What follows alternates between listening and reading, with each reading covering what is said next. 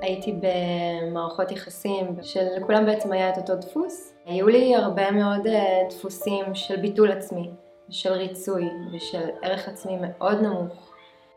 נתקלתי בסרטון של מיטל, משהו שם תפס אותי ואני חושבת שזה המקום של אני ראויה ליותר. ואז נכנסתי די עמוק לתת המודע שלי, ורק ברגע שהסכמתי להסתכל למקומות האלה בעיניים, ולהבין שהכל מתחיל משם, וזה המקום שאני צריכה לרפא, אז בעצם נפתחה לי הדרך למציאת זוגיות בריאה ונכונה ומעצימה ואוהבת ומחוברת. חשבת שאי פעם תמצאי את נסיך החלומות שלך ותתחתני כמו באגדות? כשהייתי ילדה ידעתי את זה.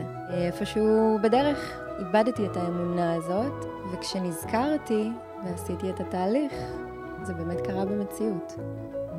היא הבחורה שהכי רציתי והכי דמיינתי, לא יכולתי לבקש מישהי יותר מתאימה עבורי. אני זוכרת נקודת קושי בשלב מאוד מאוד מוקדם. זה היה שבת בצהריים, והוא היה צריך ללכת לארוחה עם ההורים שלו, והרגשתי שהוא מנפנף אותי. תודה לכלים של פרואקטיב ושל זוגיות פרואקטיבית, תקשרתי את זה החוצה, והכל נפתר מאוד מהר. וזה מה שיוצר את הזוגיות באמת הטובה הזאת. לדעת שלא משנה מה יהיה, הכל בסדר.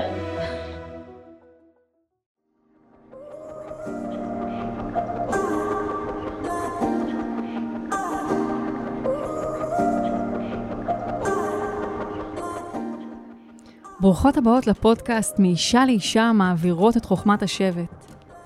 בעולם העיר מבוסס תוצאות שמושתת על ערכים זכריים, אנחנו אנשים שמתפקדות על הרבה כובעים, בית, משפחה, עשייה עסקית, קל לנו ללכת לאיבוד, להתרחק מהטבע ומהקול האמיתי שלנו ולשכוח את עצמנו. פעם, אנחנו אנשים היינו נפגשות כמדי חודש באוהל האדום. שם היינו מתכנסות יחד, משתפות ומורידות מהלב שלנו את מה שיושב עלינו. שם היינו גם חולקות ידע ותובנות אחת עם השנייה, ונזכרות בעצמנו. החוכמה הזאת עברה מאישה לאישה, מסבתא לנכדה, מאימא לבת, עד ש...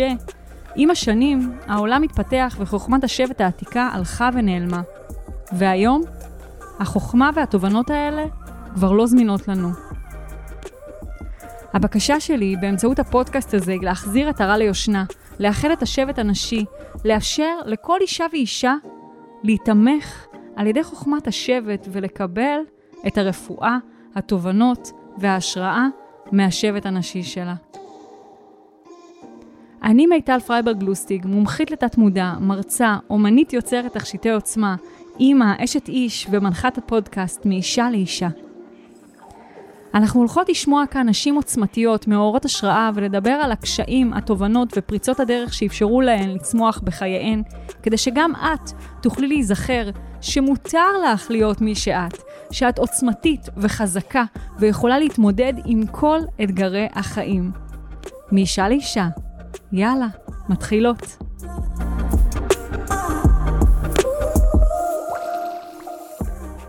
אז את התחתנת בחתונת דיסני. נכון. תגידי, זה, זה בהכרח אה, אומר שהתחתנת עם הנסיך שלך? זה אומר שהתחתנתי עם הנסיך שלי, לגמרי. את uh, חשבת שאי פעם תמצאי את נסיך החלומות שלך ותתחתני כמו באגדות? כשהייתי ילדה ידעתי את זה, חד משמעית. מגיל מאוד קטן. לפני שידעתי מה זה אומר חתונה, מה זה אומר אה, להקים בית. אה, גדלתי על הנסיכות של דיסני וזה מה שראיתי שהולך להיות.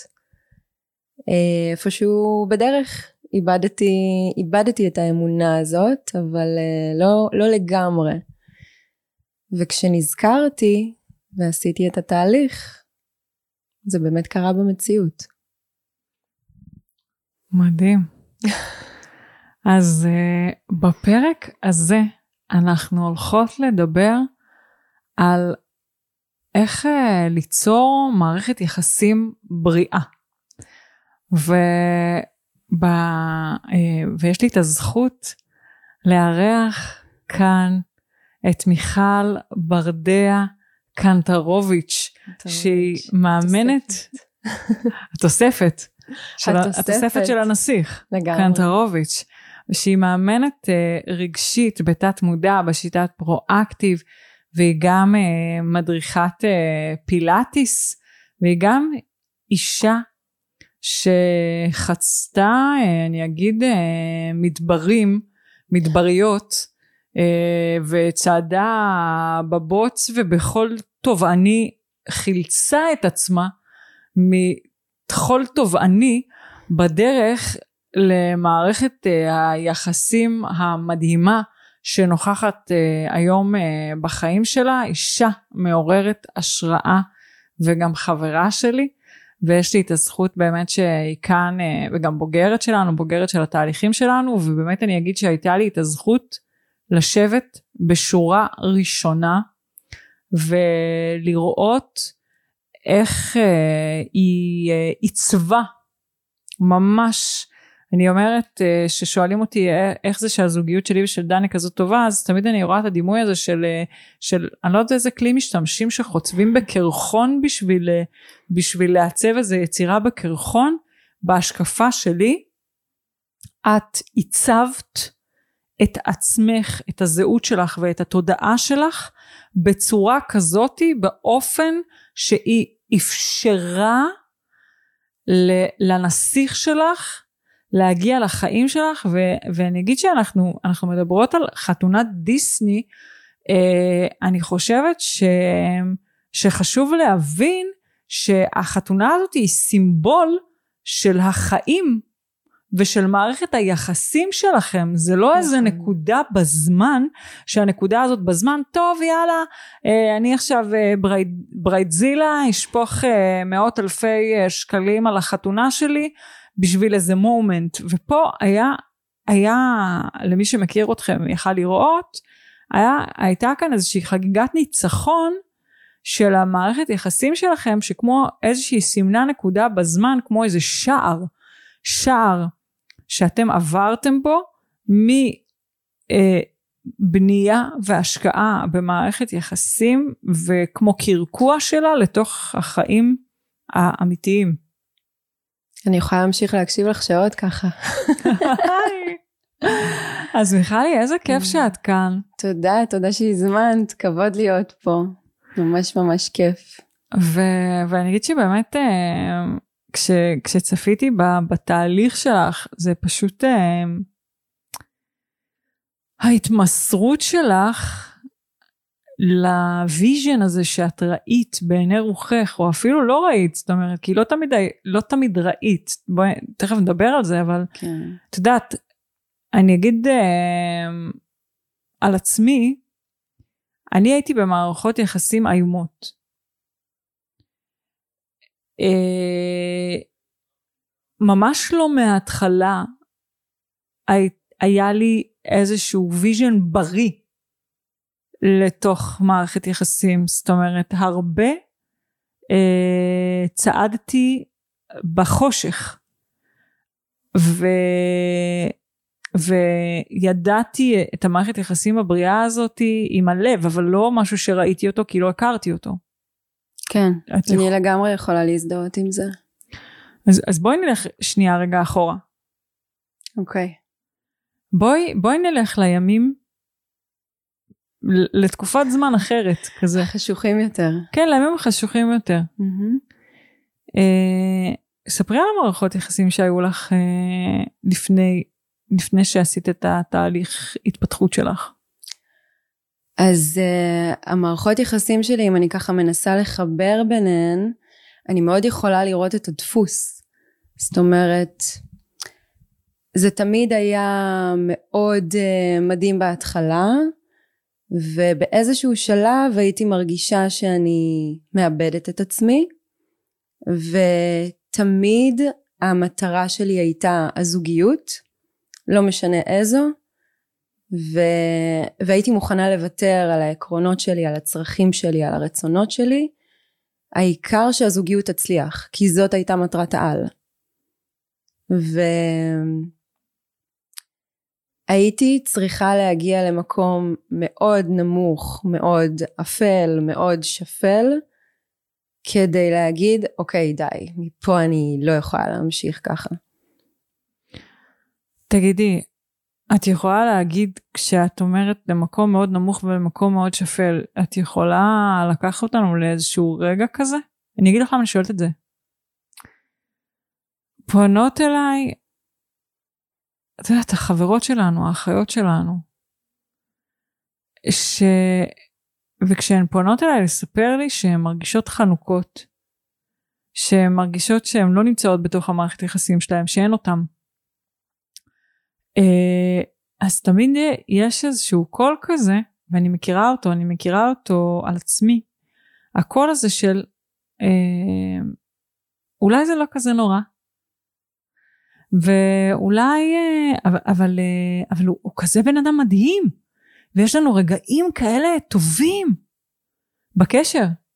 ואז אז אולי זה לא, אולי אני מגזימה.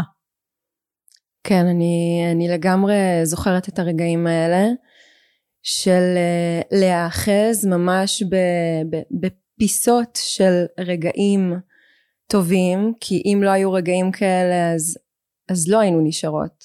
זאת אומרת, גם במערכות היחסים האלה, רעילות ולא בריאות כמה שהן יהיו, יש לנו תמיד את, ה, את הפיסות האלה להיאחז בהן ובגלל זה אנחנו פשוט מספרות לעצמנו את הסיפור שאולי אני מגזימה, אולי זה לא כזה נורא, אולי אפשר עוד לתקן, אולי, אולי אני אעשה, אולי אני לא אעשה ואז יהיה בסדר. אולי נעבור את השלב הזה ואז זה ישתנה.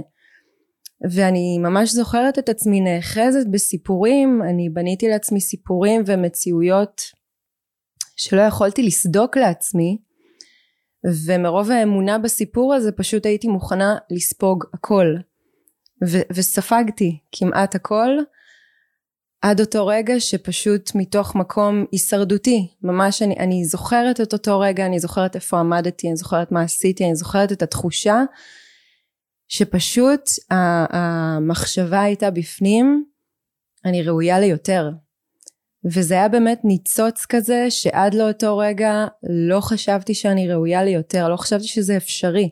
באמת איבדתי את זה איפשהו בדרך ובאותו רגע זאת הייתה הצלה הישרדותית של, שלי ומשם הכל השתנה.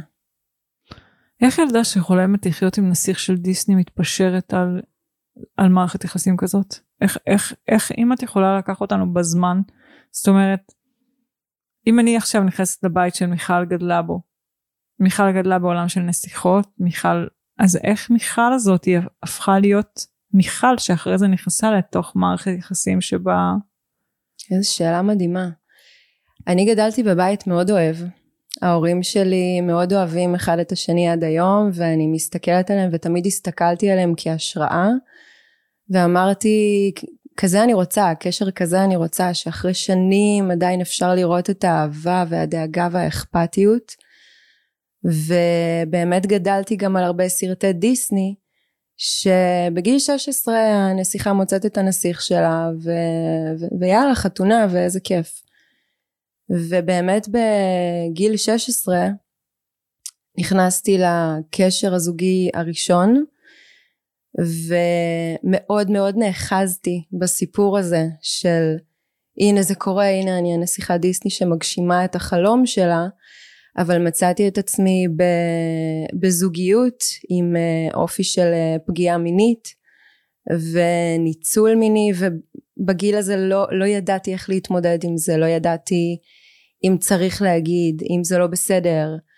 אה, לא רציתי לערב את ההורים שלי כי לא רציתי לגרום צער לאף אחד. אז באמת פשוט זה היה כזה תקופה של lay low להוריד את הראש ו- ולהיכנס למצב של הישרדות ובאמת ממערכת יחסים למערכת יחסים המטרה שלי הראייה שלי הייתה פשוט למצוא את הזוגיות הזאת.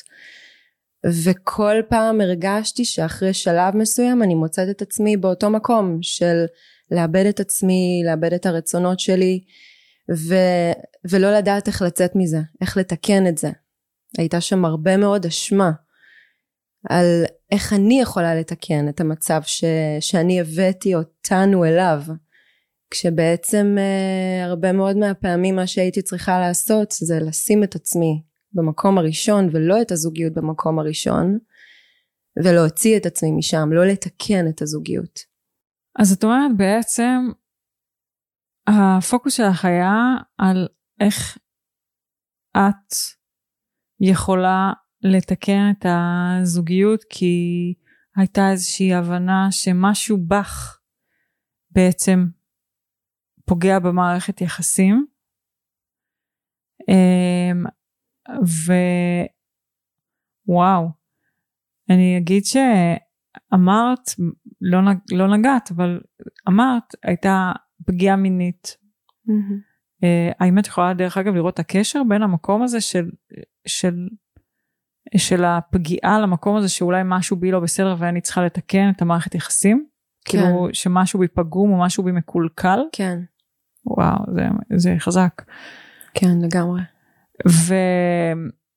ואיך נראית מערכת יחסים כזאת בעצם הלכה למעשה? זאת אומרת, המון פעמים אני מוצאת שאנחנו לא יודעות ש, שמשהו לא, לא נכון. בסדר במערכת יחסים, אנחנו לא יודעות. נכון. ואני גם, אני ממש זוכרת ש, שלא ידעתי. הרגשתי שמשהו לא בסדר, אבל לא היה לי את הידע אם זה, אם זה מותר, אם זה אסור, אם זה נכון, אם זה לא נכון. הייתי כל כך צעירה, גדלתי בבית דתי, אז גם לא חשבתי שיש לי כתובת לבוא ולדבר על הדברים האלה. ואני זוכרת שהייתה שם תחושה של הרבה מאוד פחד. ו, והרבה להתגונן והרבה קיפאון. כשקורה משהו אז לשים מסך רק כדי לא לחוות את מה שבאמת קורה. למה לדעת איך לא סיפרת? חשבתי הרבה על ההורים שלי ולא ידעתי איך זה יתקבל בצד השני במובן של לא רציתי לפגוע לא רציתי שהם יחוו את הכאב הזה שאני הולכת לספר להם ולחלוק איתם אז זה פשוט הייתה שם הרבה מאוד הדחקה. ורק לפני משהו כמו שנתיים תוך כדי התהליך של פרואקטיב אה, עשיתי איתם שיחה וזה היה עשרי, כמעט עשרים שנה אחר כך וסיפרתי להם. והתגובה הייתה מאוד מחבקת כמובן. גם, אה, גם אם הייתי אומרת להם אז הכל היה מאוד אה, עוטף ומאוד מחבק אבל זה, זה משהו בי זה משהו בי שממשיך להגיד אני לא בסדר אני לא מספיק את צריכה לתקן וקולות כאלה שיפוטיים.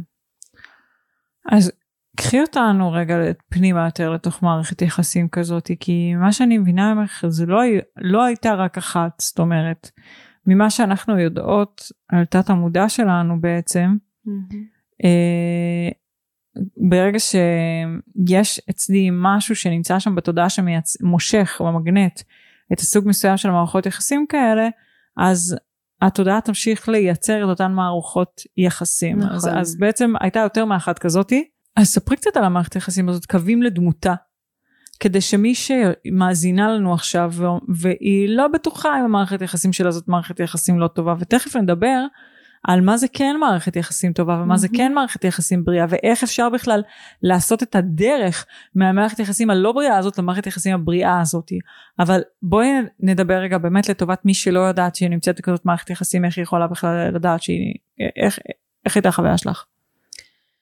אז קודם כל אני אדבר ברמה הגופנית ברמה הפיזית תמיד הייתה לי תחושה איפשהו באזור באזור של החזה בין החזה לשרעפת שמשהו שם לא רגוע שכל פעם יש איזה קפיץ כזה. כל פעם הייתי באלרט וגם אם לא ידעתי שאני נמצאת במקום של קיבוץ הוא תמיד היה שם. והתחושה הפיזית הזאת רק ברגע שהסכמתי בעצם לשאול מה היא אומרת אז הבנתי שיש פה הרבה מאוד, הגוף שלי ניסה לתקשר איתי בכל כך הרבה דרכים, ואני כל פעם השתקתי אותו. אז uh, זה קודם זה. Uh, כל פעם הייתי בכזה לחץ של הייתי שומעת את, ה, את הדלת של הבניין נטרקת והייתי אומרת אוקיי הוא הגיע וזה היה קופץ ואני לא מדברת אפילו על, uh, על זוגיות אלימה פיזית היו שם uh, הרבה מאוד סוגים של אלימות, אבל היא לא הייתה פיזית, אז מאוד נוח לנו, במרכאות, לתת הסברים ולתת תירוצים בעצם למה שקורה. אמ, אני זוכרת שהייתה התחושה של האשמה והתחושה של הפחד, אלה בעצם התחושות שחזרו על עצמם כל הזמן. כל הזמן לבוא ולהגיד איפה אני טעיתי, איפה אני לא עשיתי נכון. וזה מין לופ כזה שאי אפשר לצאת ממנו, גם הייתי במין, אה, כאילו היה, היה ניגוד בין מה שקורה בבית, בין ארבע קירות, לבין מה שקורה בחוץ. מה שהפייסבוק מציג, כל החיוכים בתמונות, כל הלייקים, הרבה מאוד לייקים. ומבחוץ הכל היה נראה מאוד ורוד, מאוד נקי, מאוד בהיר. ו- וזה פשוט כמו, כמו קיץ בחוץ וחורף בפנים, חורף מאוד מאוד מאוד קודר בפנים, שאף אחד לא ידע עליו. ו... וגם היה שם הרבה מאוד פחד לספר לאנשים הקרובים, כי את יודעת שברגע שאת תספרי אפילו את הדבר הכי קטן, אז הסביבה הקרובה שלך לא תסכים לך להיות שם. אז את כל הזמן מנסה לייפות כל, קודם כל לעצמך, את למה זה קרה ולתת הסברים ולהיות מאוד נאמנה לסיפור שהזוגיות הזאת חייבת להצליח ו, ולא לתקשר את מה שקורה החוצה. ספרי דבר אחד שאם היית מספרת אותו אז היו אומרים לך תצאי מהמערכת היחסים הזאת עכשיו. Uh, השפה, השפה שהייתה בבית, השפה הייתה מאוד אלימה, מאוד, uh, מאוד פוגענית. אני, אני אשלוף עכשיו uh, משפט אחד. Uh, אני מחפש לביאה ואת עכבר. זה אחד מהמשפטים שככה חקוקים לי. ו, וזה משפטים ש, שאת שומעת ואת מתכווצת ורוצה להיעלם. כי את מתחילה גם להאמין למה שקורה. ואת אומרת, אם הבן אדם הזה שהוא כל כך אינטליגנטי וכל כך חכם וכל כך מבין אומר לי דבר כזה, יכול להיות שאני באמת כל כך כל כך קטנה וכל כך לא ראויה וכל כך לא בסדר. וואו. כן. ומה היה האירוע שבו אמרת, אה, אני מניחה שזה נבנה ונבנה ונבנה ונבנה, זה נבנה אבל מה ונבנה. היה האירוע שבו אמרת, אני ראויה ליותר? כי להיות במקום שבו, את יודעת, מפמפמים לי במשך שנתיים כמה אני לא ראויה, והפמפום הזה רק מתיישב על פמפום שאני מפמפמת לעצמי במשך שנים כמה אני לא ראויה. נכון. שזה יכול להיות דרך אגב נגזרת של אותה פגיעה מינית אה, ויכול כן. להיות גם אה, נגזרת של חוויות קודמות בילדות שלי אבל איזושהי ילדה עם אה, דימוי עצמי של אני לא ראויה נכנסה לתוך מערכת יחסים עם אנשים שעל פניו נראים מאוד ראויים ומאוד הייתי מהמם. רוצה להיות לידם אבל בתוך כן. המערכת יחסים אני פוגשת בתכלס את הפצע של אותו בן אדם שגם הוא מרגיש לא ראוי ולכן הוא מקטין את האישה שלידו. כן, לגמרי. אז זה באמת אה, נבנה, נבנה אצלי עם השנים, ופשוט קיבלתי, קיבלתי את ההכרה של זה במציאות, את ההוכחה במרכאות של הנה את באמת לא ראויה. ו... והאמנתי באיזשהו מקום למילים האלה.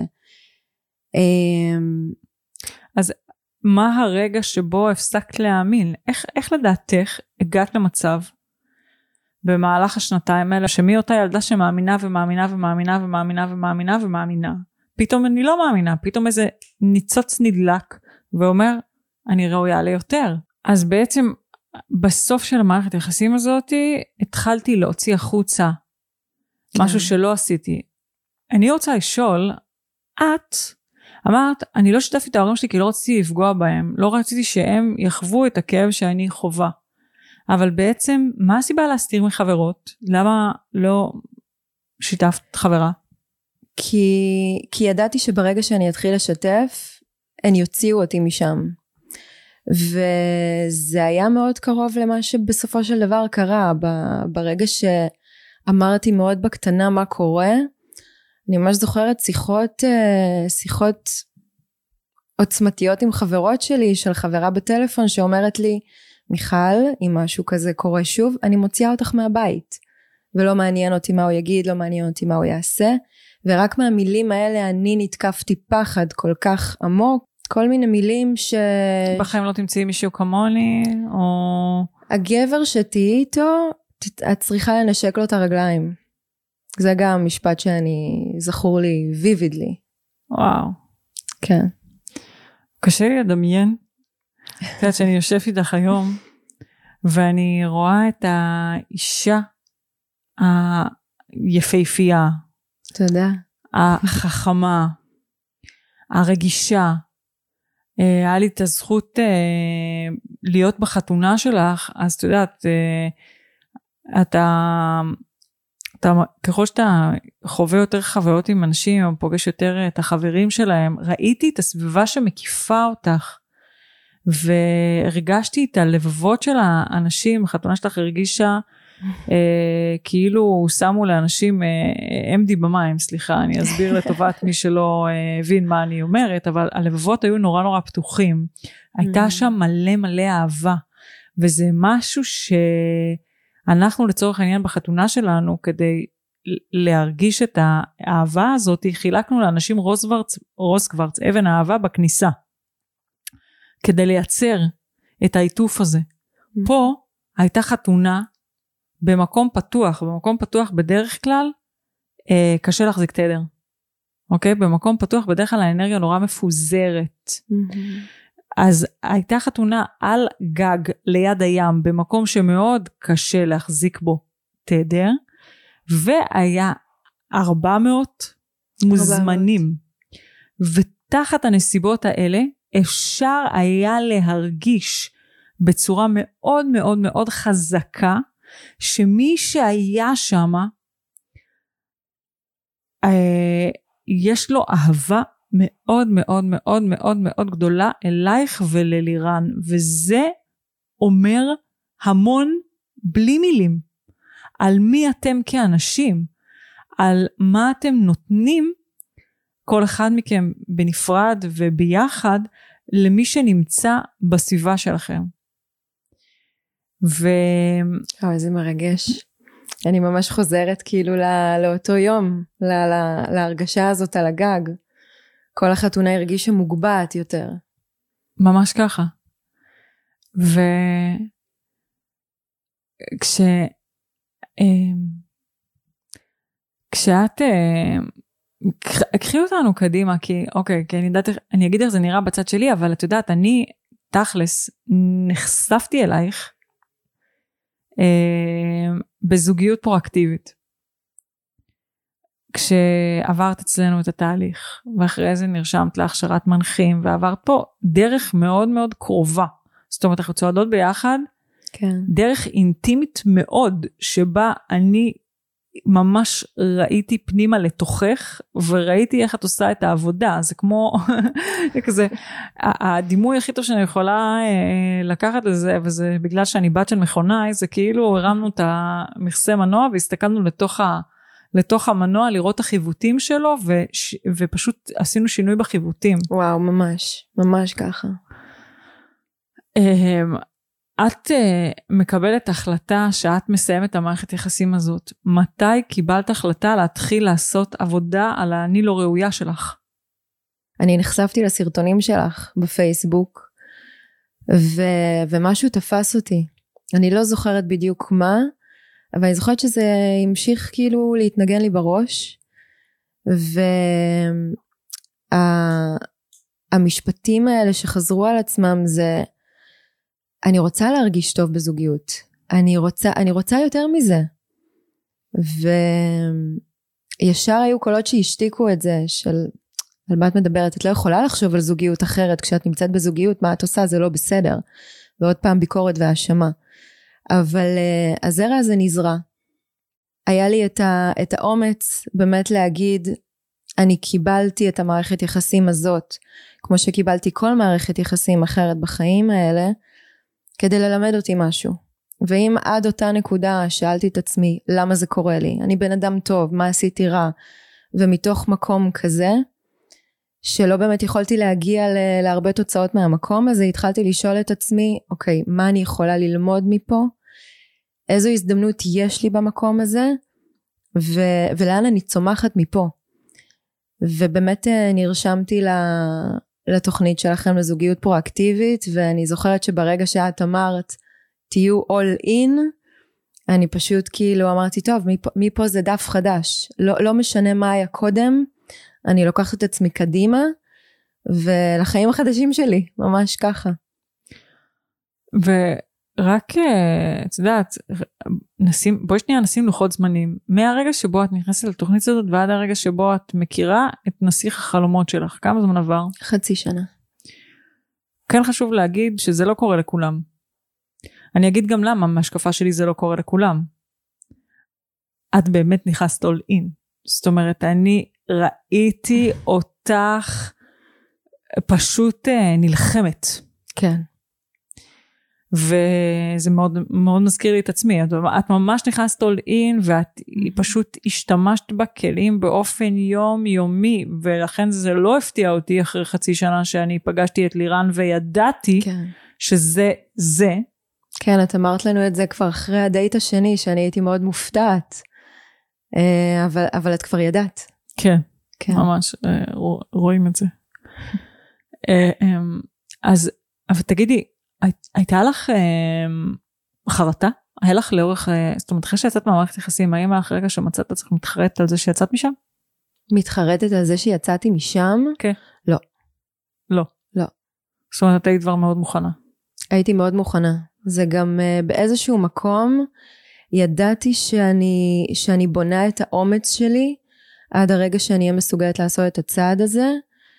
ואז היה את הרגע המאוד ספציפי הזה, את הפריצת דרך, שזה רגע מאוד מסוים בזמן, שאמרתי די, ו... וזה נגמר. את יכולה לקחת אותנו לרגע הזה כאילו מה שנקרא לקח אותנו לרגע הזה איפה את נמצאת? אני נמצאת במטבח, אני שוטפת את הרצפה, הוא יושב בסלון. Uh, היינו יום לפני, uh, אני זוכרת שזה היה סופש מאוד, uh, מאוד מתוח, מאוד uh, ללכת על ביצים, בכלל רוב במערכת יחסים הזאת הייתי הולכת על קליפות של ביצים. Uh, ואני זוכרת שאת ה, את הקולות שלו מה, מהסלון ועוד מילים ועוד מילים ועוד מילים ואני במטבח שוטפת את הרצפה ואני לא זוכרת איזו מילה הוא אמר אבל פשוט כאילו עזבתי את כל מה שאני עושה ואמרתי זהו זה נגמר אתה יכול לצאת ופשוט הכל היה כל כך כל כך מהיר לא היה כאן יותר מדי מקום למחשבה, כי אם היה מקום למחשבה, לא הייתי מצליחה להוציא את עצמי משם. אני פעלתי בנאמנות לרגש ולגוף שלי. ממש הגוף שלי לקח אותי מהמקום הזה. תדר שלך כבר היה אסוף לתוך ההחלטה הזאת. כן. זאת אומרת, ברגע שגמלה בך ההחלטה, ואת אמרת ליקום, עד כאן, אז כן. המציאות גם הגיבה לזה. כן. ותגידי, באיזה שלב את מבינה שהדימוי העצמי שלך והערך העצמי שלך הכניסו אותך למערכות יחסים האלה? אז אני חושבת שבאיזשהו מקום ידעתי את זה עוד לפני, אבל לא הייתי מוכנה לפגוש את הפצע הזה. זה היה פצע שברגע שהסתכלתי לו בעיניים הבנתי כמה הוא עמוק וכמה הוא לא מסתכם רק במערכת יחסים אחת או שתיים, זה, זה פצע שהולך איתי שנים. ו... ובעצם הבנתי, אני זוכרת שנרשמתי לתוכנית שלכם, כי אמרתי, טוב, זה לא הגיוני שכל פעם אני מביאה לעצמי, לחיים שלי, מערכות יחסים כאלה. לא הגיוני שבאמת כל הגברים דפוקים, לא הגיוני שכל השרוטים עליי, זה, זה לא הגיוני. יש כאן איזשהו pattern, יש איזה משהו שצריך לשנות, והיה שם איזשהו רגע מזוקק שאמרתי, טוב, קחי אחריות, תסתכלי לזה בעיניים, נרשמתי לתוכנית שלכם, והייתי בטוחה שאני הולכת למקום של בואו תלמדו אותי איך למצוא זוגיות בריאה. אבל כבר ביום הראשון הבנתי שהזוגיות היחידה שאני צריכה לרפא זה הזוגיות שלי עם עצמי. ואז פגשתי את הפצעים של, של הביטול עצמי, של הערך העצמי הנמוך, של הריצוי, ש, של רק ה, ה, הסיפוק הזה ב, בלהבין שאני בסדר, הנה אני עושה את הכל נכון, אה, הנה אני, אני לא אשמה. ושם המסע בעצם התחיל. ומה קרה אחר כך? אור גדול. אור מאוד גדול, אני זוכרת שבאמת לקחתי כל כלי שנתתם, פשוט כל, כל דבר לקחתי, שילבתי אותו ביום יום שלי, והתחלתי לראות תוצאות מאוד מאוד מהר. אני זוכרת שכבר אחרי שבוע וחצי אה, פגשתי מישהו והוא היה שונה לחלוטין עם כל מי שפגשתי לפני, ו... ואחרי זה הגיעה תקופת דייטים והתקופה של האפליקציות, ובעצם אה, להיכנס לשוק הזה ולשים את עצמי שם, והבנתי שהאנשים שאני ממגנטת אליי הם אנשים אחרים לגמרי. הם אנשים איכותיים, שאני, שאני יכולה לסמוך על עצמי בנוכחותם, שאני יכולה להיות בטוחה ומוגנת, ולדעת ש... שאם חלילה יהיה מקום שאני לא אצטרך להיות בו, אני סומכת על עצמי שאני לא אהיה בו. וואו, איך את מגיעה למקום כזה? איך הגעת למקום כזה שאת סומכת על עצמך? ממקום שאת לא סומכת על עצמך, ממקום שאת לא מעריכה את עצמך, ממקום שבו את חושבת על עצמך שאת עכבר והדבר הזה מהדהד לכם בחוץ בצורה כן. מאוד מאוד כואבת. איך, איך את מגיעה למקום שבו את סומכת על עצמך? איך הגעת לשם? מה הדרך שעשית? אם את יכולה לתאר את התנועה. אז קודם כל זה להסכים לפגוש את המקום הזה. הרבה לפני המקום של הריפוי, ואנחנו הרבה פעמים משתמשים במילה תיקון. לא היה מה לתקן, היה הרבה מה לרפא. ולפני הריפוי היה את, ה, את הקבלה, את ההכרה. אמ, אני פגשתי את, ה, את המילה חמלה, שלא הייתה לי הרבה חמלה לעצמי לפני. ו, וזה להסתכל על עצמי לא כבן אדם שעשה טעויות, אלא כילדה קטנה שצריכה את החיבוק ואת ההכרה שהיא, שהיא בסדר, שהיא עשתה את הכי טוב שהיא יכולה. אז uh, קודם כל הסרה של שיפוטיות וביקורת והרבה מאוד קבלה. ואני זוכרת שבתהליכים אצלכם אני, אני פרקתי המון, פגשתי הרבה מאוד כאב, פגשתי הרבה מאוד מקומות שאני ראיתי כחשוכים אצלי, וכשהסכמתי להבין כמה דווקא המקומות האלה הם חלק ממני והם המקומות שמצמיחים אותי, אז הצלחתי גם לאהוב את המקומות האלה. יכולה להסביר על מקום כזה? אז אם למשל להיות, אה, להיות ילדה מאוד רגישה, שאולי לא יכולה להתמודד עם דברים וכל דבר נוגע בה, אז היום אני רואה את זה כ- כזכות להיות בן אדם רגיש, להיות אישה רגישה, שגם רגישה לעצמה, רגישה לאחרים, יכולה לראות גם את הכאב של האחרים, כי אני רואה את הכאב של עצמי. מה זה מאפשר לך בתוך הזוגיות החדשה שלך? כשאני רואה את עצמי, אני מסוגלת לראות גם את הבן זוג שלי. וכשאנחנו רואים אחד את השני, אז אנחנו רואים אחד את השני גם במקומות היפים יותר, גם במקומות היפים פחות. ו- ויש הרבה מאוד חמלה ויש תחושה של בית, של לא משנה מה קורה, אתה נמצא בסביבה מוגנת, אתה נמצא בבית שלך, ותמיד תהיה לך את התמיכה שאתה צריך, קודם כל מעצמי וגם מהבן זוג. ספרי קצת על, אה, תכף אולי נחזור אחורה לעוד עוד אה, דברים בתנועה שעשית מבפנים החוצה שבעצם הגנתה את אה, לירן. אני רק אומרת לירן זה מעלה בי חיוך וזה מעלה גם בה חיוך. כן אני רואה. פשוט משעמם כאילו אין לי משהו אחר להגיד. אני מאוד אוהבת אותו מתיקות שיא מתיקות שיא איזה איש מתוק וואו. כן זכיתי לחלוטין. זכית הוא זכה אתם שניכם באמת מדהימים אני אמרתי לך אה, בחתונה שלכם שראיתי איך מסתכלים עליכם שאתם אה, זה באמת אנשים שהם זוכים אה, בחיים האלה לכזאת אה, אהבה וכזאת זוגיות שיש בה חברות ויש בה כבוד הדדי. אה, איזה, אז יש להם איזושהי, אה, אני אגיד חובה, להזכיר את זה ולהעביר את זה הלאה, כי אנשים שכחו, הרבה אנשים נפגעו, סגרו את הלב שלהם, ולא היה להם את האומץ כמוני כמוך אה, לפגוש את המקומות האלה בתוך עצמם ואת ה...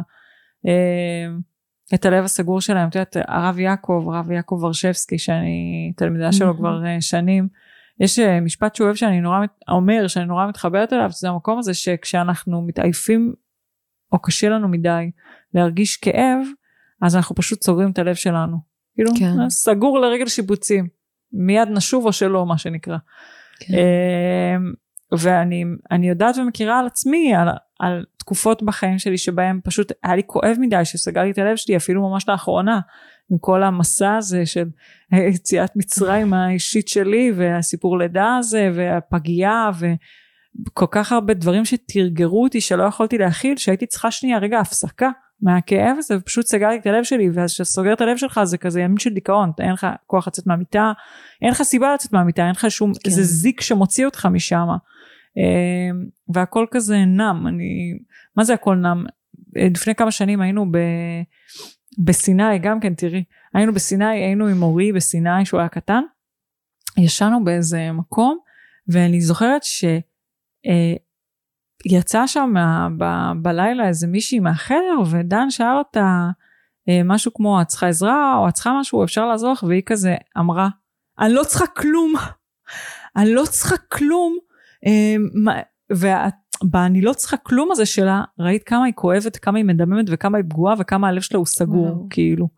ו, וכמה זה הזכיר לי גם תראי את האנרגיה שבה אמרתי את זה כאילו אני לא צריכה כלום כן, הרחקה החוצה. הרחקה, כמה המקום הזה שלפעמים אנחנו כל כך כואבים, שאנחנו כל כך, כל כך כואבות, כל כך סוגרות את עצמנו לכאילו, אה, אף אחד לא יכול לדאוג לי, או רק אני יכולה לדאוג לעצמי, או...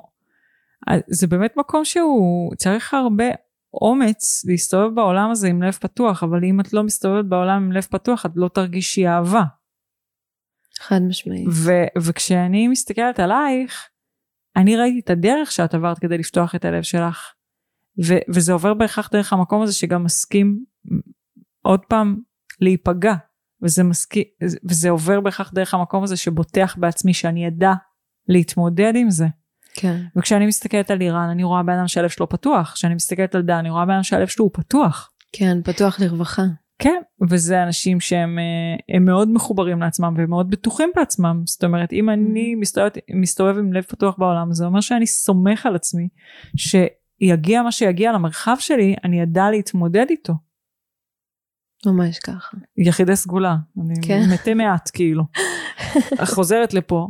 אז, אז כשאני בן אדם כזה, וכשיש לי זוגיות כזאתי, יש לי שליחות מאוד מאוד גדולה, לכם, לזוגיות שלכם, יש שליחות מאוד מאוד גדולה להזכיר לאנשים ששכחו שהדבר הזה הוא אפשרי, ולא סתם אמרתי חתונת דיסני, כי באמת, אולי בהזדמנויות אחרות הייתי מגיעה צינית לקונספט הזה. כן. אה, לא במקרה שלכם, כי, כי הוא מבוסס על סיפור אמיתי. חתונת דיסני מבוססת על סיפור אמיתי. אז, אז בואי נדבר קצת על הזוגיות הזאת. אז uh, אני אגיד עוד לפני ש...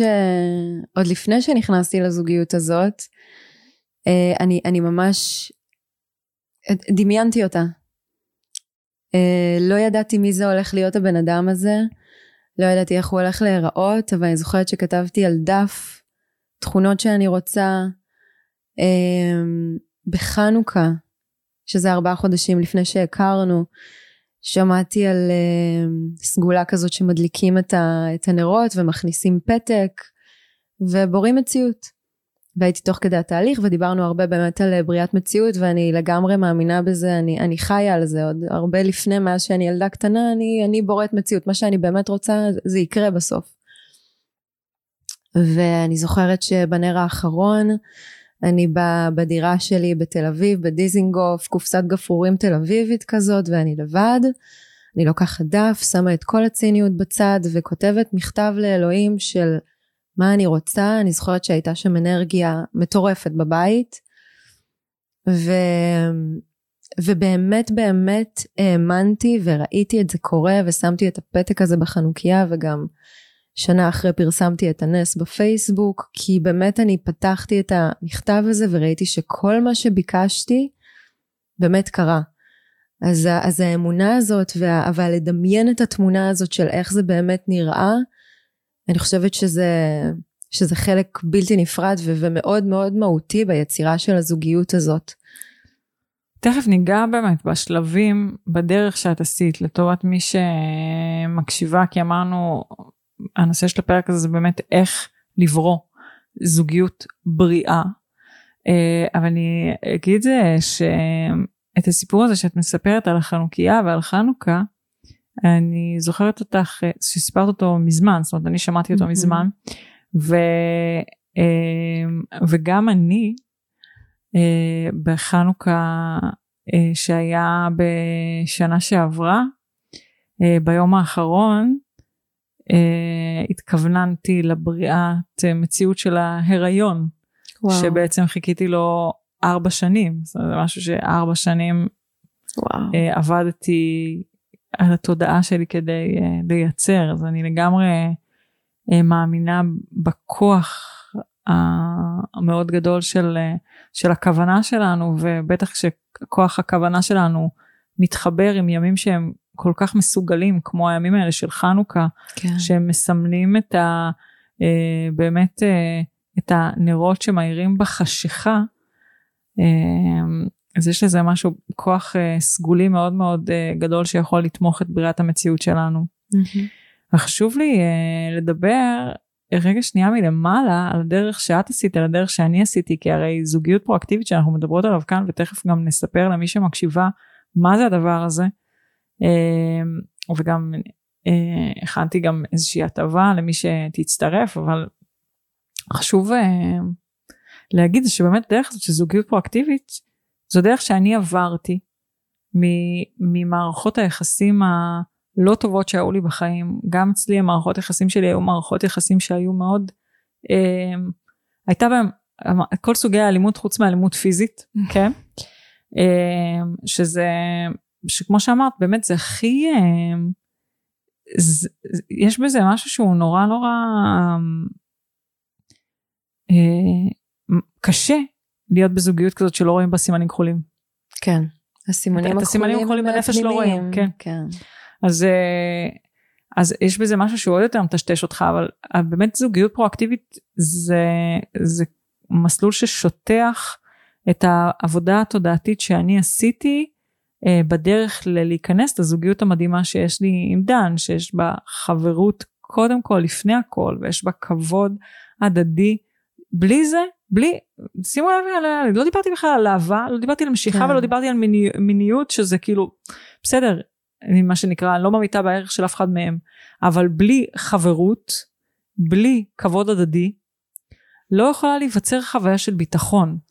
בלי חוויה של ביטחון, הלב לא יכול להיפתח להכיל אהבה.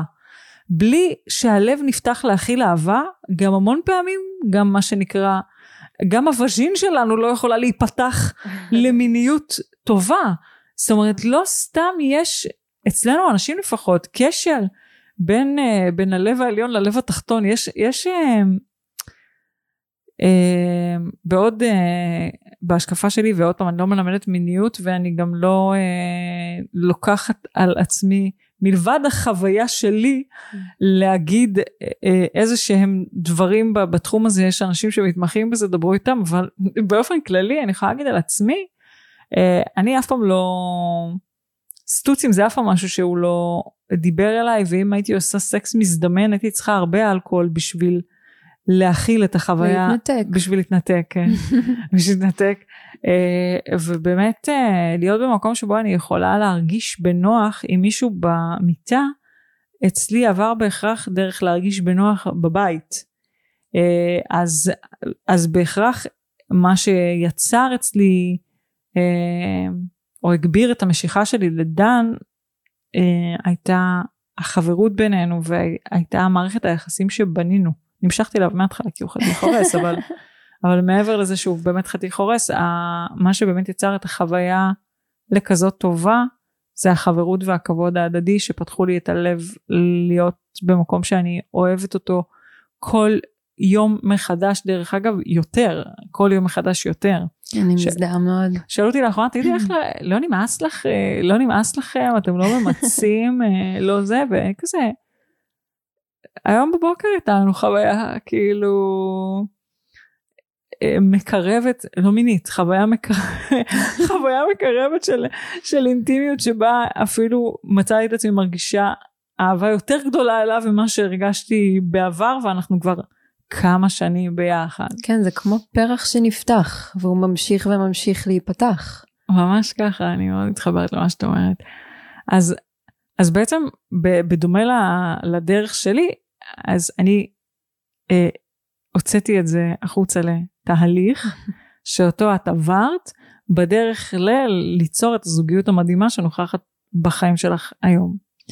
והדרך הזאתי עברה דרך קודם כל ההבנה שבעצם יש איזשה, אה, איזשהו אה, תבנית, את אמרת פטרן, יש איזה שהם דפוסים, יש איזושהי תבנית שבעצם מתגבשת אצלי, למהו בית, למהי מערכת יחסים, ואז כשאני באה לייצר אצלי בחיים מערכת יחסים, אני בעצם יוצקת לתוך אותה תבנית אה, את, את, את הזוגיות הזאת. כן. וכל זמן שאני לא משנה את התבנית, אני אמשיך לייצר את אותה מערכת יחסים. אני אצא מזאת, ואני אכנס לעוד אחת, כן. שבה השחקנים משתנים, אבל בתכלס לא באמת. ולכן השלב הראשון בדרך ללהיכנס למערכת יחסים בריאה זה קודם כל לשנות את התבנית הזאת זה קודם כל אני אגיד אפילו לפני זה יש שלב מקדים ל- ל- לשנות את התבנית הזאת שהיא קודם כל להתחבר לעצמי. כן. Okay, אוקיי? זה, זה השלב הראשון. זאת אומרת השלב הראשון זה קודם כל אני צריכה להתחבר לעצמי כי המון פעמים בחיים כשאני סוגרת את הלב ואני סוגרת את הלב ואני סוגרת את הלב ואני נמצאת במערכות יחסים כאלה שהן פוגעניות אני קודם כל מתנתקת מעצמי. חד משמעית. הניתוק זה, זה, זה, אין זה אותי. המנגנון הגנה, כן. כן. אני לא באמת נמצאת פה, אז אני יכולה לחוות את מה שקורה. אז, אז, אז, אז אני כזה חוזרת אחורה. אז שלב הראשון זה קודם כל להתחבר לעצמי, לשמוע אותי, לשמוע את הקול mm-hmm. שלי. אמ, ולעשות את העבודה על הדימוי העצמי שלי ועל הערך העצמי שלי. כן. כמו לעבוד קודם כל על ה... על ה, על ה אם נסתכל על התבנית שיצרה את הזהות שאני מסתובבת איתה בעולם. לגמרי, עבודה על היסודות. כי איך שאני תופסת את עצמי, אז ככה אני מושכת את הזוגיות שנוכחת בחיים שלי. Mm-hmm. זה בדומה לצורך העניין, אמרתי, הקלטתי פה פרק עם, אה, הפרק האחרון שהוקלט בפרק עם אורקה שיצא, ששם אני, אומר, אני אומרת לה, אני לא יכולה לבחור בגדים לפני שאני יודעת מי אני. כאילו, זה... אם אני לא יודעת מי אני, אני לא מצליחה להתלבש. איך אני מרגישה היום. ו- וזה גם אותו דבר לגבי זוגיות. זאת אומרת, איך שאני תופסת את עצמי, בהתאמה אני מושכת את הבן זוג שלי, בהתאמה אני, הרכב שאני נוסעת בו, בהתאמה הבגדים שאני לובשת, ובהתאמה העבודה שאני עובדת בה. בשביל לשנות משהו מהדברים האלה, בין אם אני רוצה להחליף עבודה, ובין אם אני רוצה להחליף מלתחה, ובין אם אני רוצה להחליף זוגיות, מה שצריך להשתנות קודם כל זה איך שאני תופסת את עצמי. מסכימה? מזדהה מאוד. מזדהה מאוד. כן. אז זה השלב הראשון, בדרך לזוגיות בריאה. כן. לשנות את האופן שבו אני תופסת את עצמי. Mm-hmm. איך עושים את זה? אז אמ, וואו, רצות לי כל מיני תמונות בראש. כן. ואני חושבת שכשהסכמתי לפגוש את הכאב שיש בפנים, אז הייתה לי שם הרבה מאוד הקלה. כי אני השקעתי כל כך הרבה אנרגיה בלא לפגוש את הכאב הזה, בלשים עליו כל מיני כיסויים, בלהדחיק אותו, בלהזיז אותו הצידה, שברגע שפשוט פגשתי אותו, הייתה לי הקלה. והייתה לי גם הרבה מאוד אנרגיה פנויה לבנות את עצמי. לא הייתי צריכה לשחק עם עצמי מחבואים. את יודעת, בזוגיות פרואקטיבית, שזה התהליך שאנחנו נכנסנו בו פנימה, ובעצם פגשנו את אותם חלקים פגועים בתוכנו שיצרו את התפיסה שלנו על עצמנו, אז, אז כמו שאת אומרת, אני פוגשת הרבה כאב. לא פעם אני פוגשת אנשים ש... נשים או אנשים שאומרים, מה עכשיו להתעסק בעבר שלי? למה לי להתעסק עכשיו בכאב שלי? אני הדחקתי כל כך הרבה שנים, אני מפחד להיכנס, אני לא יודעת מה נמצא. מה את אומרת על זה? אני קודם כל מאוד מבינה את זה, ואני גם הייתי במקום הזה. אבל אחרי כל כך הרבה פעמים שאת כבר, את כבר רואה את הלופ, את רואה את הלופ לפני שהוא מתחיל בכלל, ואת יודעת לאן את הולכת להיכנס, אז באיזשהו מקום את כבר, כשאת מוכנה לשינוי ואת אומרת, אני ראויה למשהו אחר, אז מגיע המקום שדווקא להיכנס לתוך הכאב, זה מה שמשחרר אותך. זה המקום שלוקח אותך למעלה, וההדחקה היא כבר, היא אותו לופ שישאיר אותך למטה ויחזור על עצמו שוב ושוב ושוב. בעצם את אומרת, זה שאני צועדת את הראש לצד השני לא אומר שאני אפסיק לכאוב לי. בדיוק. אלא אם אני, להפך, אם אני אסובב את הראש לכיוון שבו אני מביטה על הכאב ואני מסכימה רגע להרגיש אותו, אז זה יפסיק לכאוב. כן. הרי אנחנו, אני, אני, אני מדברת רק בשם עצמי, לי היה מאוד נוח לא לצאת מאותה זוגיות למרות שמאוד סבלתי בה, כי לא ידעתי מה הולך להיות אחר כך. כאילו, מה, מאיפה ידעתי אם יהיה משהו יותר טוב? אף אחד לא מבטיח לי שיהיה משהו יותר טוב, שיהיה משהו בכלל, איך אני מתחילה את כל החיים שלי מחדש, שזה רק על לחשוב, על לבנות מחדש את החיים שלי, מביא כל כך הרבה קושי, רק המחשבה על זה, זה השקעה של הרבה מאוד אנרגיה, שאת כבר אומרת, טוב, אז זה לא כזה נורא, אולי אני פשוט אשאר פה. והאזור נוחות הזה, זה, זה, זה, זה האזור נוחות, אני ממש הרגשתי שכל עוד שאני נמצאת שם, וגם היום, כל אזור נוחות שאני מזהה בחיים שלי, ברגע שאני מרשה לעצמי לצאת מהאזור הנוחות הזה, אני פשוט מגלה שהכל הכל אור מחוץ לאזור הזה. זה לא קל לצאת משם, אבל התגמול על זה הוא כל כך כל כך גדול. אז תמיד יש באמת את, ה, את המרווח הזה בין הרגל אחת פה, רגל אחת שם, ולצרף את הרגל שנמצאת באזור הנוחות, לצאת החוצה, ומשם הכל מתחיל להתבהר, וזה באמת הכל מתחיל להתבהר. לפעמים זה רק הצעד הקטן הזה של להסכים להרגיש רגע את הכאב, לא להזיז אותו לשום מקום, פשוט, פשוט להיות איתו, והוא מתחיל להשתחרר. מדהים. אז אנחנו אומרות בעצם שהשלב הראשון בדרך למערכ... ממערכת יחסים חולה למערכת יחסים בריאה, זה לעבוד על התפיסה שלי את עצמי באמצעות מפגש עם נקודות הכאב שעובר באמת הרבה פעמים דרך חוויות שחוויתי שנמצאות בתת המודע שלי שאני לא זוכרת אותם יכול להיות יכול להיות שאני כן. זוכרת חלק יכול להיות שאני לא זוכרת ובעצם אני פוגשת אותם ואני מביאה לשם ריפוי. כן. אחרי ש... אחרי או בזמן זה בדרך כלל קורה במקביל זאת אומרת זה לא יכולה להגיד שהזמן שבו אני עבדתי על עצמי אה, הוא מנותק מהזמן שבו התחלתי לעשות את העבודה מול המערכת יחסים אלא זה, זה, נכון. זה קרה ביחד mm-hmm. עבדתי על המערכת יחסים שלי עם עצמי ו, ובמקביל אה, עבדתי על, על, על תחום מערכות היחסים בחיים שלי והתחלתי להסיר חסמים מתת המודע שלי של, שהם היו נגזרת של באמת של איך שתפסתי זוגיות ואז אנחנו מגיעות לשלב השלישי, זאת אומרת מנקות חסמים, פוגשות mm-hmm. את המקומות הכואבים שיוצרו את הזהות העצמית שלנו, את איך שאנחנו תופסות את עצמנו.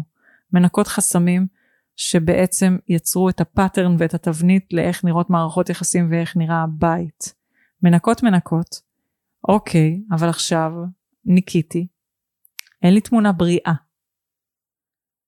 השלב הבא זה ליצור את התמונה הבריאה הזאת כדי שזוגיות כן. בריאה תוכל להיכנס לחיים שלי כי אם אני לא רואה את זה אני לא יכולה ליצור את זה. מה קורה בשלב הזה? אז פה נכנס המקום של קודם כל השראה ו- ולקחת מודלים שאת רואה בעיניים שלך שהם עובדים. אם זה אנשים שאת מכירה, אני הסתכלתי עלייך ועל דן ואמרתי אני, אני, אני רוצה כזה. אה, כזה אני רוצה. זה... בגלל זה הבן זוג שלך עכשיו מבשל עם הבן זוג שלי במטבח. בול. כן. זה, זה, זה הבריאת מציאות, זה פשוט קודם כל להסתכל על משהו שכן עובד. כי אם אין לי את המודל הזה, ואני לא יודעת על מה להסתכל, אז, אז תקחי בהשאלה. אז, אה, אז כן הייתי מסתכלת יותר על ההורים שלי. הייתי מסתכלת עליכם. והשלב הבא מבחינתי היה באמת לתת חופש לדמיון. כי ככל ש, שהייתי במקום שיש לי את הדפוסים האלה שפועלים של את לא ראויה, לא יכולתי לדמיין את זה. אחרי שניקיתי את המקום הזה והיה שם באמת שטח ריק, יכולתי להכניס לשם את הדמיון של מה אני באמת רוצה. עכשיו זה לא מה אני רוצה שבן הזוג שלי יהיה, זה איך אני רוצה להרגיש בזוגיות הבריאה שלי. איך אני עכשיו, מיכל, נמצאת בזוגיות בריאה, איך אני מרגישה? איך זה מרגיש לי בגוף? אולי איפה אני נמצאת? אולי את רוצה לעשות תהליך קצר למי שמקשיבה כאן, שיאפשר לה בדיוק את זה, בדיוק את מה שאמרת. אוקיי. רוצה? יאללה, יכול להיות מהמם. יאללה, מדהים, אז אה, בואי נעשה איזה תהליך קצר כזה, תובילי. אוקיי. אז בואו ניקח כמה נשימות עמוקות.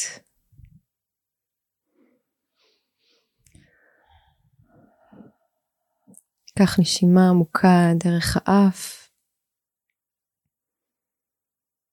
ונוציא אותה דרך הפה.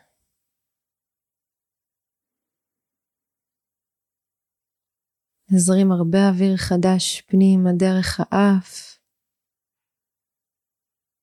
ונוציא אוויר ישן דרך הפה.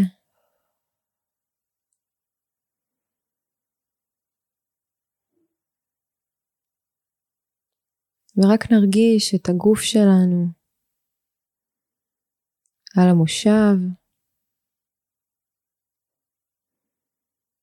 את הזרימה של האוויר פנימה והחוצה.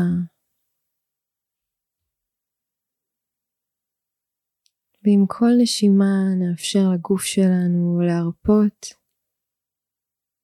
עוד קצת.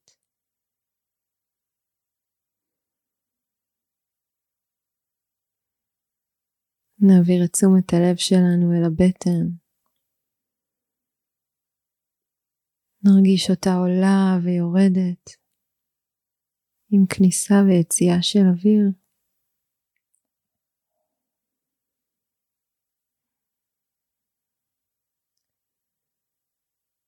ניקח עוד שאיפה עמוקה.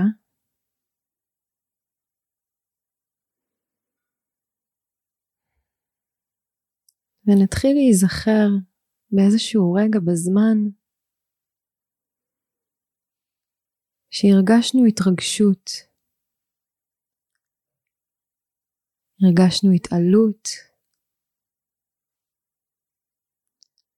הרגשנו שאנחנו מסוגלים, מסוגלות לעשות הכל. בואו תראו רגע לאן הדמיון לוקח אתכם. זה יכול להיות רגע אפילו קטן שאתן כבר מכירות, מכירות את התחושה הזו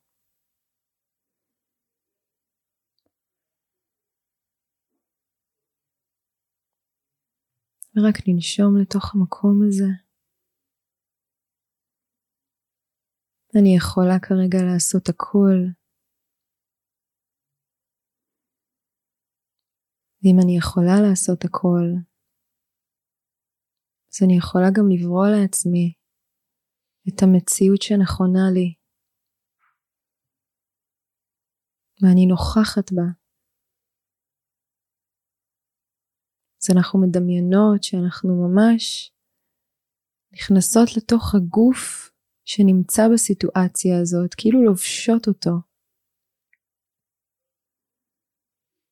כאילו נכנסות למעין חליפה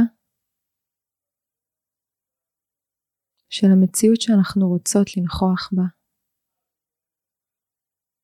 איך היא מרגישה לי בגוף. כשאני נוכחת בזוגיות נכונה, בזוגיות בריאה, בזוגיות שמרגישה לי בית, שאני יכולה לנשום אל הבטן, נשימות עמוקות,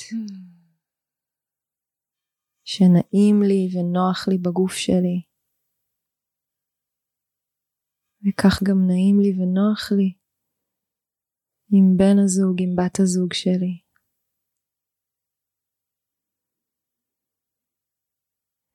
אני אקח עוד שתי נשימות עמוקות פנימה.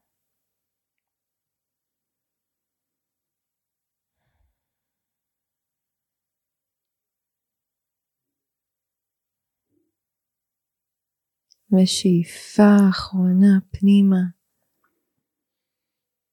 עם תדר של ביטחון, של אהבה, של חיבור, של חברות. וננשוף החוצה תדר של ספק, של פחד, של דאגה. הגוף שלנו יודע עם מה אנחנו צריכות להישאר. ועם זה בדיוק אנחנו נשארות.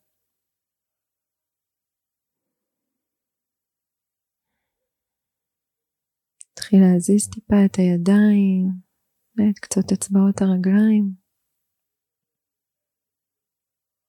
ובעדינות נפקח את העיניים.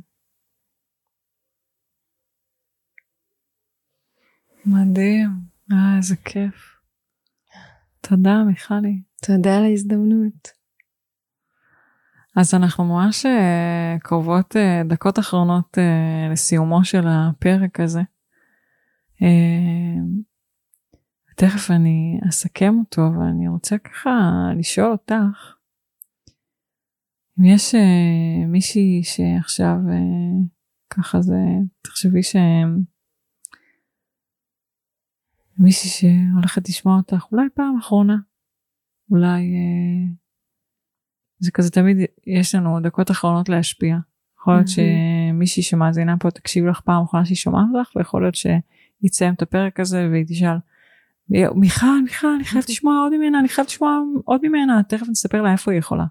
אבל נניח זו הפעם האחרונה שהיא שומעת אותי אותך אותנו. עם איזה מסר היית רוצה להשאיר אותה מהפרק הזה? יכולה אפילו לקחת איזה רגע כזה אני אקח איזה נשימה. לבדוק עם הלב שלך. היא מקשיבה מישהי, נמצאת במערכת יחסים, אולי לא גרועה, אולי גרועה מהגיהנום, אולי לא גרועה. אולי היא התייאשה מזוגיות ולא חושבת שזה יכול לקרות. אין לה מערכת יחסים כרגע. כאילו זה יכול להיות תמיד על הציר, איפה אנחנו פוגשות את עצמנו. זה אנחנו, הכל זה אנחנו. זאת אחות שלי וזאת אחות שלי וזאת אחות שלי. עם האחיות שלנו כולנו היינו במקומות האלה בזמן. בגלגול הזה, בגלגולים אחרים. במקומות שבהם היינו במערכות יחסים לא טובות והסתפקנו בהם, במקומות שבהם היינו במערכות יחסים איומות והיינו בטוחות שלא יכול להיות שיהיה לנו מערכת יחסים, אה, אנחנו לא ראויות למשהו אחר. יכול להיות שאנחנו מקבלות את זה באקו מהבן זוג שלנו שחושב ואומר לנו שלא נמצא יותר מהרסיסים של האהבה שהוא אה, מרסס עלינו. אה, ויכול להיות שאנחנו נמצאות במקום שבו סגרנו את הלב שלנו ואנחנו לא חושבות שהדבר הזה יכול לקרות לנו ויכול להיות שיושבות פה נשים שנמצאות במערכות יחסים מדהימות ואומרות נכון נכון כל מילה אמת כל מילה אמת. כזה סבבה. מה היית רוצה אה, להשאיר אה, את אה, אותן נשים שנחשפות אה, בפעם הראשונה אלייך מיכל? אה, מה למדת? עם איזה תובנה את מסתובבת? מה פיצחת או איזה מסר חי בך כרגע שהיית רוצה להשאיר? וואו, אוקיי. אז uh, אני אגיד קודם כל שאני, שאני מבינה את המקום הזה של זה כבר לא יגיע אליי, זה לא יכול להיות כזה טוב. הרבה פעמים הייתי אומרת לעצמי, האנשים האלה שמגיעים לזוגיות כזאת טובה, זה, יש אנשים כאלה, ו, ויש אנשים שאף פעם לא יגיעו לזה. ואם אני, כשאני חשבתי ככה, בסופו של דבר אני נמצאת בזוגיות כל כך מעצימה וכל כך מחוברת ו- ואוהבת, ובאמת זוגיות מהאגדות, אז אני יכולה לחתום על זה שזה אפשרי עבור כל אחת, ולפעמים אנחנו לא מצליחות אפילו לראות את הניצוץ הזה של ה"אני ראויה", אבל אני בטוחה שכל אחת ששומעת אותי עכשיו, באיזשהו מקום, בזמן או באיזשהו מקום אפילו עכשיו, יודעת שהיא ראויה. וזה רק מקום שצריך רגע להוריד ממנו את, ה... את כל הכיסויים, את כל הכיסויים של המציאות. ו... אז אני רוצה להשאיר אותנו עם המקום הזה שכל אחת ואחת מאיתנו ראויה. אז uh, את מקשיבה לנו עכשיו, אנחנו מזכירות לך, את ראויה. את ראויה מעצם היותך. רק בזכות זה שנולדת, את ראויה. את ראויה לאהבה. את ראויה לגבר שישב לידך ויגיד, זכיתי. רק מעצם זה שאת יושבת לידו, הוא יגיד, וידע בלב שלו שהוא זכה, והוא קיבל uh, מתנה ענקית, ואם uh, הגבר שאת חולקת איתו את חייך לא אומר לך את זה, אז, uh, אז יש מקום, אני לא אומרת לרוץ ולסיים את המערכת יחסים, אבל יש מקום של להיכנס פנימה לתוך עצמך ולהזכיר לעצמך שאת ראויה לאהבה, ללא תנאי. את ראויה לבית שהוא בטוח. את ראויה לשפע ולכל המתנות שיש לכם להציע, ויש להם הרבה הרבה מתנות להציע. אה, מסכימה עם כל מילה. מדהים. איזה מרגש. אז אני רוצה באמת אה, לסכם את הפרק הזה ולהגיד שבפרק הזה דיברנו על איך ליצור מערכת יחסים בריאה. ובעצם הדרך שבה אני יצרתי את המערכת יחסים הבריאה והמדהימה שיש לי עם דן, והדרך שבה מיכל יצרה את המערכת יחסים המדהימה שיש לה עם לירן, זה בעצם הדרך שאנחנו אה, מעבירות בזוגיות פרואקטיבית.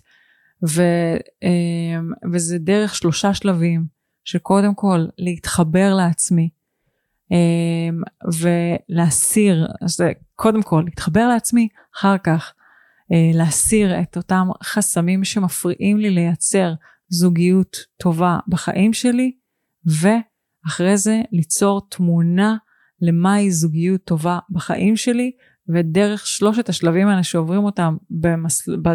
בזוגיות פרואקטיבית, אפשר לייצר זוגיות, מערכת יחסים אה, בריאה. אני אגיד שאפשר להעביר, לעבור את התהליך הזה אה, כרגע ב, אה, בשתי דרכים. אחת, זה uh, קורס אה, דיגיטלי, אני, אני שמה לכם קישור כאן לקורס הדיגיטלי הזה, זה קורס דיגיטלי, אפשר לעבור אותו לבד, uh, אני uh, מול עצמי כשאני צורכת את התוכן המדהים הזה, אני אגיד שהמון פעמים אני שומעת uh, הסתייגויות מאנשים ש... מתוכן דיגיטלי שאומרים אני לא עושה את התוכן הדיגיטלי הזה, אני אגיד על הקורס הזה ספציפית, שזה פשוט uh, מי שמתחיל אותו לא יכול להפסיק אותו כי... זה נכון, גם חוזרים עליו, חוזרים אליו ועליו כל פעם. כי, כי בעצם אה, זה כמו, אה, אני אגיד שזה כמו לצפות בתוכנית אה, טלוויזיה או באיזו סדרה ממש ממש טובה, שהכוכבת בה היא אני. כן. לא אני, אתם, כן? לא אני, על אף העובדה שאני מצולמת שמה, אבל זה לא אני הכוכבת שלה, הכוכבת זה, זה אני, אני פוגשת את עצמי, כל אחת שעוברת את התהליך הזה פוגשת כן. את עצמה. אז כשאני הכוכבת הראשית אה, בסדרה הזאתי, אי אפשר להפסיק לצפות בה כי אני פוגשת את העומקים שלי. זה ממש כמו לפתוח את המכסה מנוע של האוטו, אז זה לפתוח את המכסה של התת מודע שלי ולראות את החיבורים שם שמייצרים הלכה למעשה את המציאות שנוכחת בחיים שלי, אין דבר מרתק מזה. ממש. אז אני יכולה לעבור את זה ב- ב- באמת בעצמי בקורס דיגיטלי, או שאני יכולה לעבור את זה עם מנחה בשיטת פרואקטיב ושימו לב אה, בדף כשאתם נכנסים אז יש לכם אפשרות או לרכוש את הקורס הזה דיגיטלי או לרכוש אותו בליווי עם מנחה וצופה פני עתיד. אפשר גם לפגוש את מיכל שמה אז זה נספר אה, בהמשך את הפרטים אז כרגע אני, אה, אני לא מספרת אותם אבל כרגע אני אומרת שאפשר באמת להצטרף על זה בדיגיטלי או דיגיטלי בליווי מנחה, ולמי ששמעה את הפרק הזה, יש הטבה משמעותית בהרשמה, אה, בהאזנה של קוד קופון מאישה מדהים. לאישה, תזיני מאישה לאישה עם יוד, כמו שזה כתוב בפודקאסט, ותקבלי הנחה אה, משמעותית בהרשמה לזוגיות פרואקטיבית. כבר עכשיו תתחילי את הדרך שתאפשר לך בחיים שלך ליצור זוגיות בריאה. מדהים. אז מיכלי, אני רוצה לשאול, אם אה, מסיימת אה, להקשיב לפרק הזה ואומרת, וואי, איך אני יכולה ללמוד עוד ממיכל? איך אני יכולה לעבור עוד תהליך עם מיכל? אה, איך אפשר למצוא אותך? אז הדרך הכי קלה זה באינסטגרם. אז השם זה או לחפש מיכל ברדע באנגלית, או מיכל, קו תחתון, Inner Fit, עם double N, ואתם תמצאו אותי ואני שם. אז מדהים. קודם כל, אתם יודעות שאני אוהבת לעשות לכם את החיים קלים, אז מתחת לקישור להרשמה לקורס זוגיות פרואקטיבית, אנחנו גם נשים קישורים איך אפשר להגיע לאינסטגרם של אה, מיכל, ו- וללמוד ממנה עוד ולעבור איתה תהליכים אישיים, ואני באמת יכולה להגיד שמיכל היא מטפלת מדהימה. ואני תודה אה, רבה. לגמרי, למדתי מהבסט. היה לי מודל מדהים. ואני שומעת באמת אה, ומכירה, ומלבד זה שבאמת שישבתי בשורה הראשונה אה, וראיתי אותה מתפתחת, אז אני גם מכירה נשים שעברו איתה תהליך אה, בהודיה ענקית על היום שהם פגשו אותה. תודה, תודה רבה. אז אני באמת רוצה לסכם ו- ולהגיד כמה מילים מהלב שלי, אני מאוד רציתי שהפרק הזה יוקלט. אה, כי אני בכל פעם שאני פוגשת אה, נשים שנמצאות אה, או מתפשרות על רסיסים של אהבה, זה נוגע בי אישית במקומות הכי, אה, הכי כואבים שלי, זה מזכיר לי את הימים האלה שבהם לא ידעתי. לא ידעתי שיש אחרת, לא ידעתי שאני ראויה לאחרת, וזה כל הזמן מפוצץ לי את המוח אה, ו- ומכאיב לי בלב אה, לפגוש אחיות שלנו ש- שגם הן לא יודעות את זה. כן. ו- ו- ולכן היה לי חשוב להקליט את הפרק הזה ואני רוצה להגיד לך תודה. תודה, תודה רבה. אני מאוד שמחה שהקלטנו את הפרק החשוב הזה. אני רוצה להגיד לך תודה שאת נחשפת. זה לא מובן מאליו שבחרת להגיע לפה ולספר מהרגעים אה, הקשים והנמוכים שלך אה, והכנסת אותנו לתוך הארונות הסגורים שלך שבהם את מספרת שוואלה הרגשת לא ראויה ו- ובאמת החוויות שחווית זה לא מובן מאליו תודה רבה על זה. תודה לך. אני באמת מרגישה שאם עברתי את זה ויצאתי משם, אז uh, זו מחויבות שלי לספר את זה הלאה ו- ו- ולהראות שאפשר אחרת, כי אפשר, אפשר אחרת לגמרי. ואגיד, זה, זה, אם הייתי שם, עברתי שם, ו, ומה שנקרא, שרדתי כדי, לא רק כדי לספר ש, שיש משהו אחר, אלא באמת גם להיות דוגמה חיה לזה שיש זוגיות, שהיא זוגיות מדהימה. אה, אז אני באמת... הדיסני הזה אכן קיים. הדיסני הזה אכן קיים. כן. את, את, גם את יכולה להיות נסיכה מהאגדות ו, ולהמשיך לחיות את מה שלא מראים שם דרך אגב. הסרט הזה תמיד נגמר בחתונה. הסרט נגמר בחתונה ולא ואנ- מראים את החיים ולא האמיתיים. מראים את החיים האמיתיים, ממש כן. ככה. אז, אז זה משהו שאני מרגישה שבאמת אה, שחסר אותו ואנחנו מאפשרות אותו, גם בזה שאנחנו פותחות את הדלת להראות איך הזוגיות שלנו נראית, אנחנו ממש מאפשרות, מאפשרות את התמונה הזאת של מה קורה כשנגמר הסרט. כן, זה אפילו נהיה יפה יותר. ממש, אני מתחברת לזה מאוד.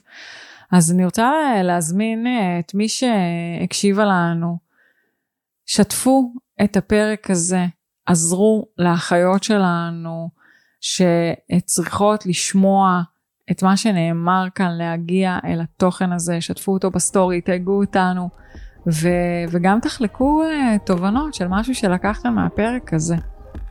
ואנחנו אה, נתראה כאן בפרק הבא. תודה מיטלי אהובה. תודה מיכלי. תודה.